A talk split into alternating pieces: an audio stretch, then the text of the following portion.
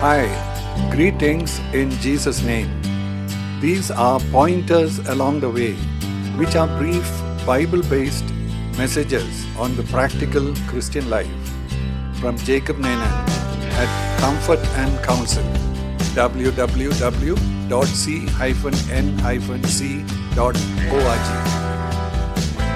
You can visit the website for articles, books, and videos. May the Lord bless you.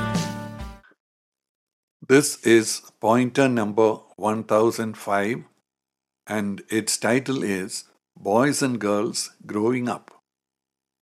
One major challenge boys and girls face as they enter into their teenage is when they encounter an attraction towards each other. They find themselves in a transition from when they hated the opposite gender to a serious interest in them. How they accept themselves and learn to adjust with others has a great part to play in their lives as they grow older. Many children obtain their information from their friends who are themselves ignorant of the best standards they need to adopt. Many parents do not recognize the struggle their children are going through in this phase of life and fail to guide them properly. Boys begin to look at girls and get attracted towards pretty girls. Some of them go into porn to satisfy their curiosity and then get hooked into it many times. Girls, on the other hand, like it when boys notice them, and they have a natural tendency to want to be noticed. So they begin to pay a lot of attention to their appearance and dressing.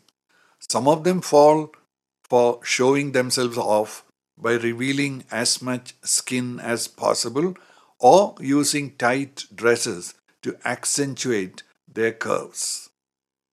In many places, it has become such that if a teenager does not have a boy or girl friend, their friends will consider them as being somewhat odd. But the fact is that at that age they do not know enough of themselves, others, or the world to make the decision about who they want to live with for the rest of their life. They do not also know what they should look for in a prospective person for marriage. In addition, these relationships are many times held without the knowledge of their parents. As a result, many of them go through the experience of breakups, and even many of them who marry their childhood friends end up in disappointment. What are Christian boys and girls to do? Proverbs chapter 11, verse 22. As a ring of gold in a swine's snout, so is a beautiful woman who lacks discretion. If a man marries a woman for her good looks, without examining what kind of a person she is inside, he gets to experience this. It can also apply to a woman who is attracted by a man's attractive smile or good salary and finds that she has got married to an abusive, self centered, pleasure loving man.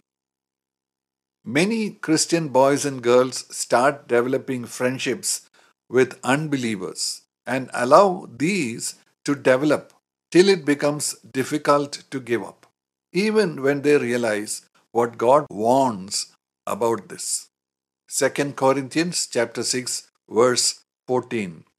Do not be bound together with unbelievers. For what partnership have righteousness and lawlessness? Or what fellowship has light with darkness? When God instructs us, what He warns against are things that will hurt us, and what He tells us to do are for our good. But under the pressure of emotions, these young people get into situations they find it difficult to wriggle out of.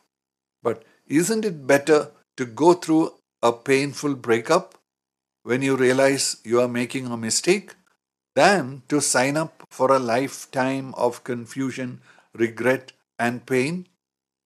Isn't it always safe to submit to God when He tells us what to do than to make up our own mind or allow people pressure to control us? He knows what is good for us.